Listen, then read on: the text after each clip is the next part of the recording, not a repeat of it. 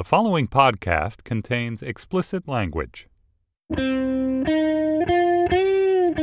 It's Friday, July the 10th, 2015. From Slate, it's The Gist.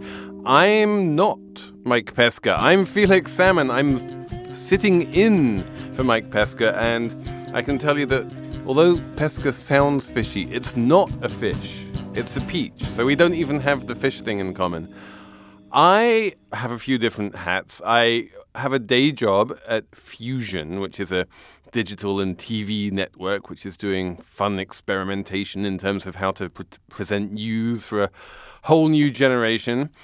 Yesterday was a big day for us because we managed to hire the amazing Lauren LaCapra to run a whole new section of our website devoted to money issues. I can't wait to work with her. So that's Fusion. And I also come into Slate every week to host Slate Money, which is a weekly podcast about business and finance and sometimes even things like wine. You should subscribe to it and listen to me be mean to Jordan Weissmann, Slate's Moneybox columnist, accusing him quite accurately of being a millennial.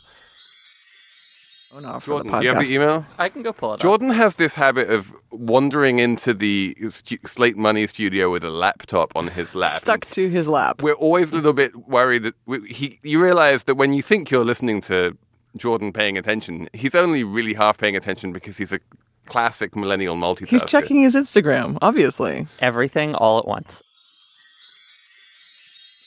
Coming up on the show, I'll spiel because it's the gist. I need to spiel. I'll spiel about what various glitches on July the 8th tell us about the complex systems running our world and set your browsers to incognito as we explore the intersection of art and pornography. I know you do that porn thing. Don't pretend that you don't.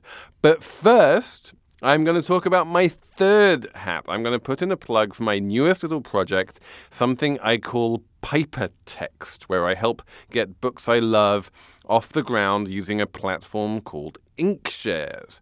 Right now, we're doing a book by a genius Frenchman named Manu Saadia. It's called Trekonomics. It's one of the best nonfiction books I've come across in years. Because for all that Star Trek is mainly thought of as a place for futuristic technology like transporters and warp drives, by far the most interesting thing about it is its economics. A lot has changed in the past 300 years. People are no longer obsessed with the accumulation of things. We have eliminated hunger, want, the need for possessions. We've grown out of our infancy. Economics is basically, at heart, the study of how people behave under conditions of scarcity. And Star Trek asks the question what happens when there is no scarcity? What happens when everybody can have everything and anything they want? I want you to be one of the first 1,000 Vulcans to get in on the book, but if you're not, you should be. But even if you're not, you should at least watch the book trailer, which includes a supercut of the captain demanding Earl Grey from his replicator. Tea Earl Grey hot.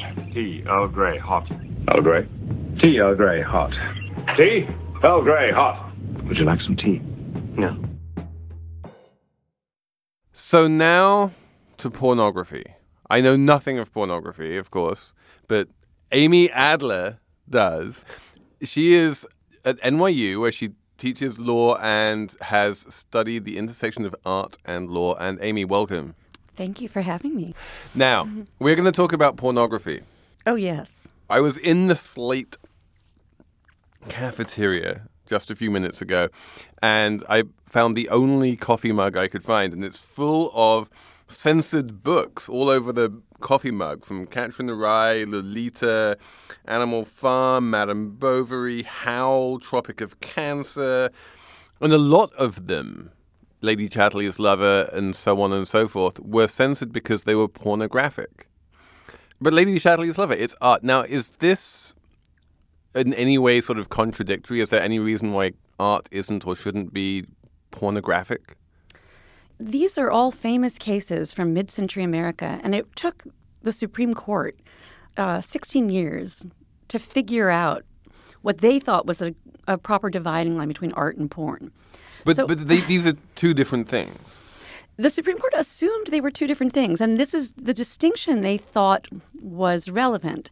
Is that the difference between art and porn is that no matter how filthy or vulgar or disgusting something is, if it has some special quality called serious artistic value, then you can it. then you can do it. So even if pornography is illegal, if you layer on some serious artistic value, exactly. some serious artistic intent, then that kind of depornifies it. immediately. So, the, so the question became, how do you show what serious artistic value? You know, this was happening oddly. I mean, this happened in 1973 when there was still kind of a modernist vibe in the air. But imagine how ridiculous that concept looked when art has become increasingly preposterous and not, you know, doesn't look serious at all. And so, to the extent that there are even prosecutions anymore against adult pornography, the question of serious artistic value would be determinative, but it's extremely hard to, to figure out what it would be or why any art would be con- taken seriously at all. I want to talk to you a bit about the one bit of pornography which, as you said, is, is still clearly illegal, and, and it's in the news this week with Jared from Subway. Oh, yeah. um, which which is child pornography. There's three different things going on here. One is that obviously the children who are in child pornography are harmed by the creation of it. The second is that if you possess like the images of those children, then that means you're sort of complicit in that crime. And then there's a third one, which is just depictions of sex acts with individuals who are deemed to be children, even if there were no children sort of made in the depicting. Where does the illegality lie? And let's talk a little bit about art as well and, and the famous Richard Prince case. We've become so worried in our our interest in protecting children that the actual definition of what constitutes child pornography has become quite broad in a way that actually I think ends up criminalizing a lot of what we might call serious artistic depictions of child mere child nudity. So for example, the definition of child pornography now encompasses a picture of a child that is contains a lascivious exhibition of the genitals, and lascivious is judged from the perspective of a pedophile viewer, which, in my view, can render many pictures of mere child nudity potentially illegal simply because a pedophile might find them appealing. And so it can be an extremely broad definition. And if you want to talk about some works of art that I think are flirting on this border, we could certainly talk about work of Sally Mann, who's back in the news. Uh, we could talk about Larry Clark's crazy work, and we could talk about Richard Prince. Now, there's one work in particular which I remember seeing in the Guggenheim Museum not too long ago, um, and which I've seen in, in auction catalogs and has been sold quite a lot. It's called Spiritual America. Well, what is this piece? I think it's clearly vulnerable to prosecution. I would I would like to say that if it were prosecuted, I think I have a winning argument to save it. But the piece is a photograph by Richard Prince. And it's an appropriated photograph, a rephotograph. He took a photograph of a work by a commercial photographer called Garry Gross of Brooke Shields, really, I guess, prepubescent, completely naked, standing in like a steam shower, greased up in some kind of oily something or another, in full makeup, looking pouty. It's a shocking, shocking image of prepubescent sexuality. Do you think that Brooke Shields was harmed in the making of this photograph? This is one of the questions about why we should we prosecute images that are merely posing a child in a in an arguably lascivious way, as opposed to subjecting a child to you know an, a molestation for the sake of a picture. That's that's sort of the question. Uh, I think that that courts should consider more strongly.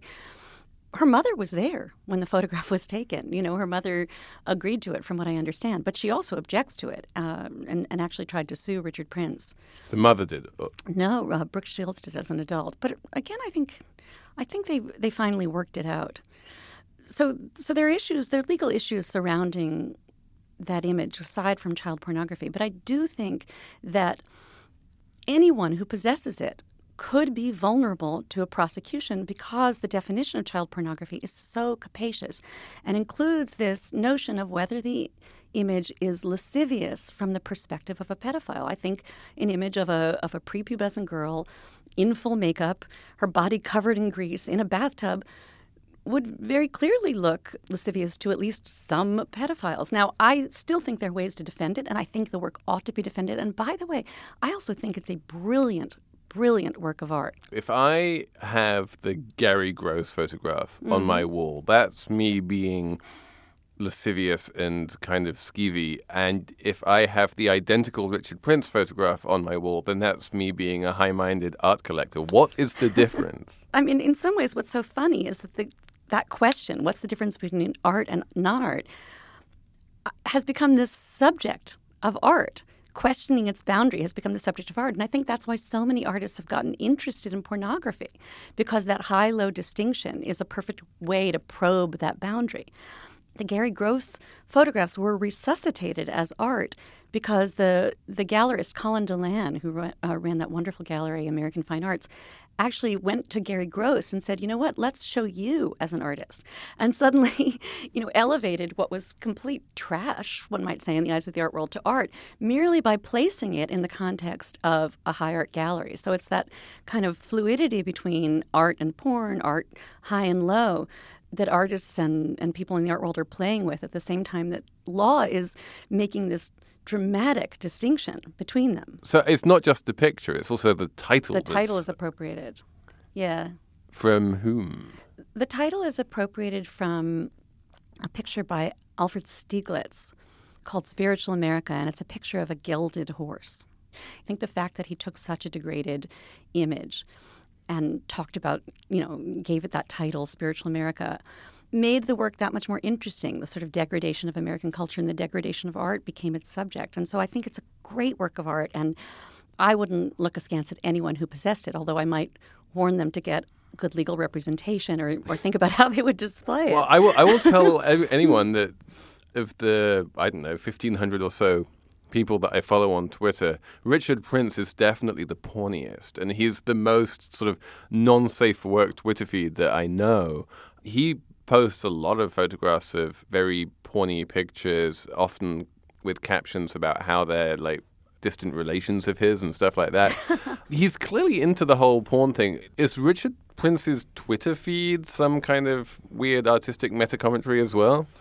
I think it is unquestionably. I think it's brilliant, but a lot of people are infuriated by it, and not just the porn. They're more infuriated by, I don't know, his very existence, and th- and they're infuriated certainly by his copying. A lot of the controversy right now around Richard Prince and his latest kind of porny appropriation art stuff is the Instagram stuff, and he's So done, Richard Prince Mhm. took a whole bunch of Instagram photos, most famously from the Suicide Girls, who are an alt porn site, and basically just rephotographed or regrammed them or just created big pictures of these Instagram photographs of Suicide Girls and then exhibited them at art galleries. And people got upset mostly just because he was charging like enormous amounts of money. I think they were $100,000 each or something like that. Exactly. Yeah, so people were infuriated that he had stolen and exploited these people who'd originally created the Instagrams.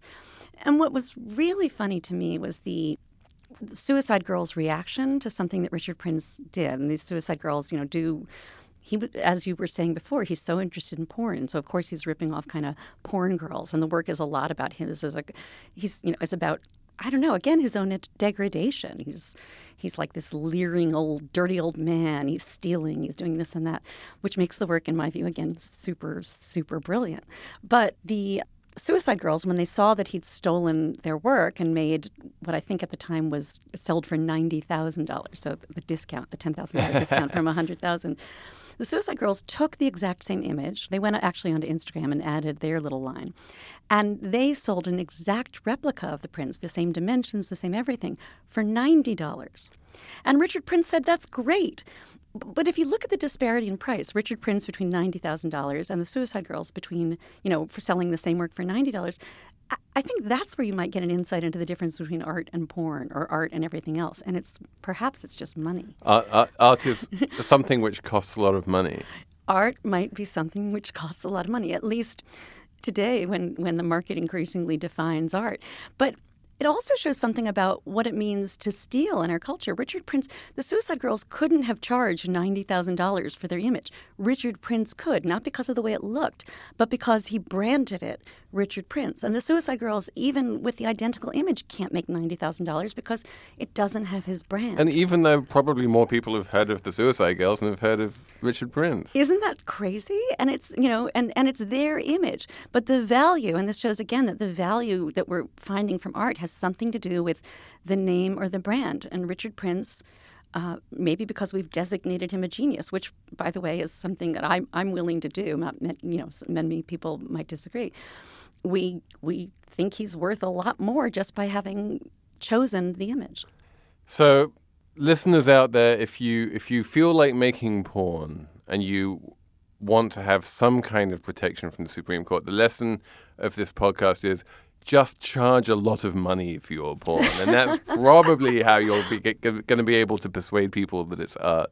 Or pray that Richard Prince appropriates you, or someone, some famous artist appropriates you, and you may not make money off it, but you certainly will never go to jail. Amy Adler, thank you very, very much indeed. It's been fascinating. Thank you so much for having me.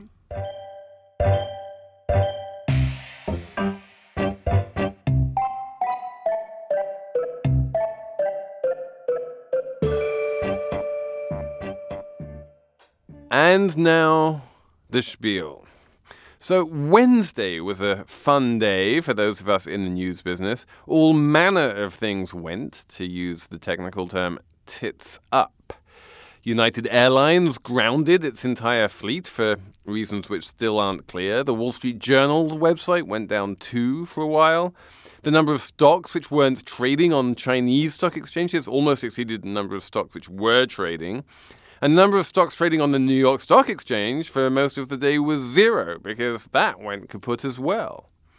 My favorite reaction to all of this came from the blog Zero Hedge, which actually also went down on Wednesday for a while, along with large chunks of the Time Warner cable broadband network. The Zero Hedge headline was Is this what the First World Cyber War looks like? And the site even provided what they called a real time cyber attack map, which would allow us to, quote, keep track of the first global cyber war in real time. Zero Hedge was not alone. There was real panic in the markets about what might be going on. Josh Brown is the CEO of Ritholtz Wealth Management, the kind of guy that very rich people trust to steward their money in a grown up manner. But there he was on Twitter telling his 110,000 followers that the Department of Homeland Security was, quote, lying or wrong when they said quite correctly that the New York Stock Exchange going down was just a standard computer failure, that it wasn't some kind of malicious attack. What Zero Hedge and Josh Brown were doing has a name. It's called illusory correlation. Nassim Taleb wrote a great book about it, his best book, actually. It's called Fooled by Randomness. Airlines, for instance, get grounded all the time for all manner of reasons, especially United. In fact, something almost identical happened to United last month. And today I got an email mileage statement from United saying I have traveled zero lifetime miles on them which I wish was true. And stock exchanges are complex things which fail sometimes with negligible consequences. There are a dozen different stock exchanges in the US, and not a single stock stopped trading for even a second. The trading just moved to, you know, the 11 different alternative exchanges, or the 50 different alternative exchanges if you're including dark pools. As for some of the other things, well, as a long suffering customer of theirs, I can tell you that it would be frankly more newsworthy if large chunks of the Time Warner cable broadband network weren't down on any given day. And sometimes three or four of these kind of things happen in a single day. You have enough days, you're going to see a bunch of these simultaneous failures. In fact, we're going to see more and more of them going forwards. On Medium.com, Zeynep Tufekci wrote a really great little essay called Why the Great Glitch of July 8th Should Scare You, which is entirely open about the fact that there was no malicious intent here. Instead, she writes, quote, The big problem we face isn't coordinated cyber terrorism, it's that software sucks. And no one's going to disagree with that. But here's the problem everything runs on software. Everything. It's ubiquitous. Let me quote Paul Ford from his amazing What is Code issue of Business Week. So many things are computers, or will be. That includes watches, cameras, air conditioners, cash registers, toilets, toys, airplanes, movie projectors. Samsung makes computers look like TVs, and Tesla makes computers with wheels and engines. And some things that aren't yet computers, dental floss, flashlights, will fall eventually. When Paul writes fall there, he could easily have written fail, because that's what computers do. They fail. Even when they're built to be redundant, they fail. I just lost 15 years worth of digital photographs because I had my photo library on a redundant RAID drive, but then the disk which failed contaminated the other disk, and uh, I'll try not to get distracted. The point is that computers run on code, and code is, to use another technical term, a mess. It's put together in a slapdash way, and then when it's fixed or asked to do something new, it becomes even more precarious. Everyone's in a rush, and they do something which is good enough, probably, and they fully intend to come back to it and make it better at some point in the future when they have a bit more time. But of course, that point in the future never, ever happens. And then companies merge, and computer systems get built on top of other computer systems, and everything just becomes more, more and more and more and more and more complex every single day. These complex systems are startlingly easy to hack, which is one of the reasons why it's easy to believe that when they fail, they have been hacked. But the people who jump to the conclusion that an organization has been hacked, those people are forgetting Occam's razor, which says that you should always select the simplest explanation. And the simplest explanation is always the computer crashed. I know it wasn't meant to, but it did.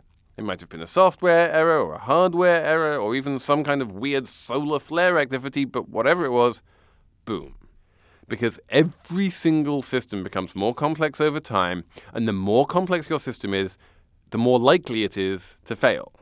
In fact, it's worse than that. The more complex a system is, the more catastrophic any given failure is likely to be, even if it's just completely random and not malicious at all. Zeynep says that there's, quote, a lack of interest in fixing this problem, and I think I actually disagree with her on this one. She thinks that the problem is one which could be fixed if only we tackled it with enough money and enough time. But I look at what would be involved in fixing, oh, I don't know, a single mid sized bank, or even just tweaking the text editor that Reuters journalists use so they can put hyperlinks in their stories, which, trust me, is way, way harder than you think. And then I multiply that not only by every company, but by every product, every watch, every camera, every air conditioner, and I know that it could never be done. We would never even make a start. New problems will always be introduced more quickly than old problems are solved. Right now, for instance, there's a lot of talk about the scandal of weak government computer security following the hack into the data at the Office of Personnel Management. But I don't think the OPM security was weak. I mean, it was, but they just had computers. And just like computers will always fail, computers will always get hacked.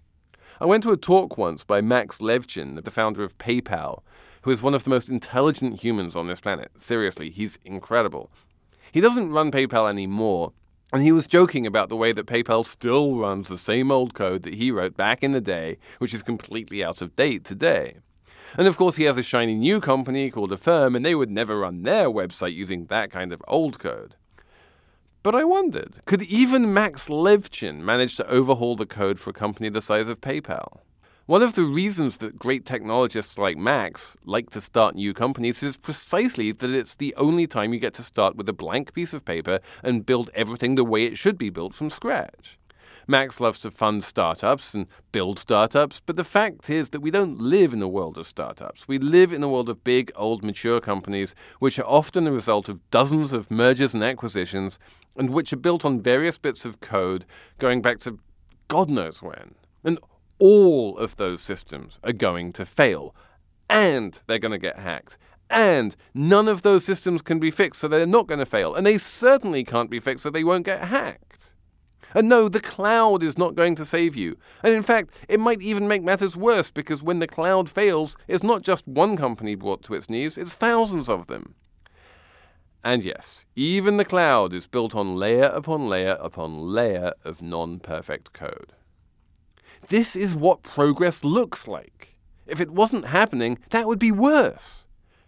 But the fact is that the world is exponentially more complex than it was even a decade ago, and it's getting more and more complex every day, and all that complexity is certain to lead to catastrophic failure every so often.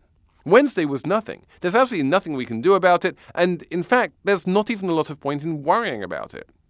It's going to happen whether we worry about it or not. Zeynep tells us that we should be scared and be very worried. But I go back to the serenity prayer, which tells us that we should have the serenity to accept the things we cannot change, the courage to change the things we can, and the wisdom to know the difference. This is one of the things we cannot change or at least that we should not change, because the only way to prevent random catastrophic failures would be to reverse the march of progress altogether, and that would be so much worse.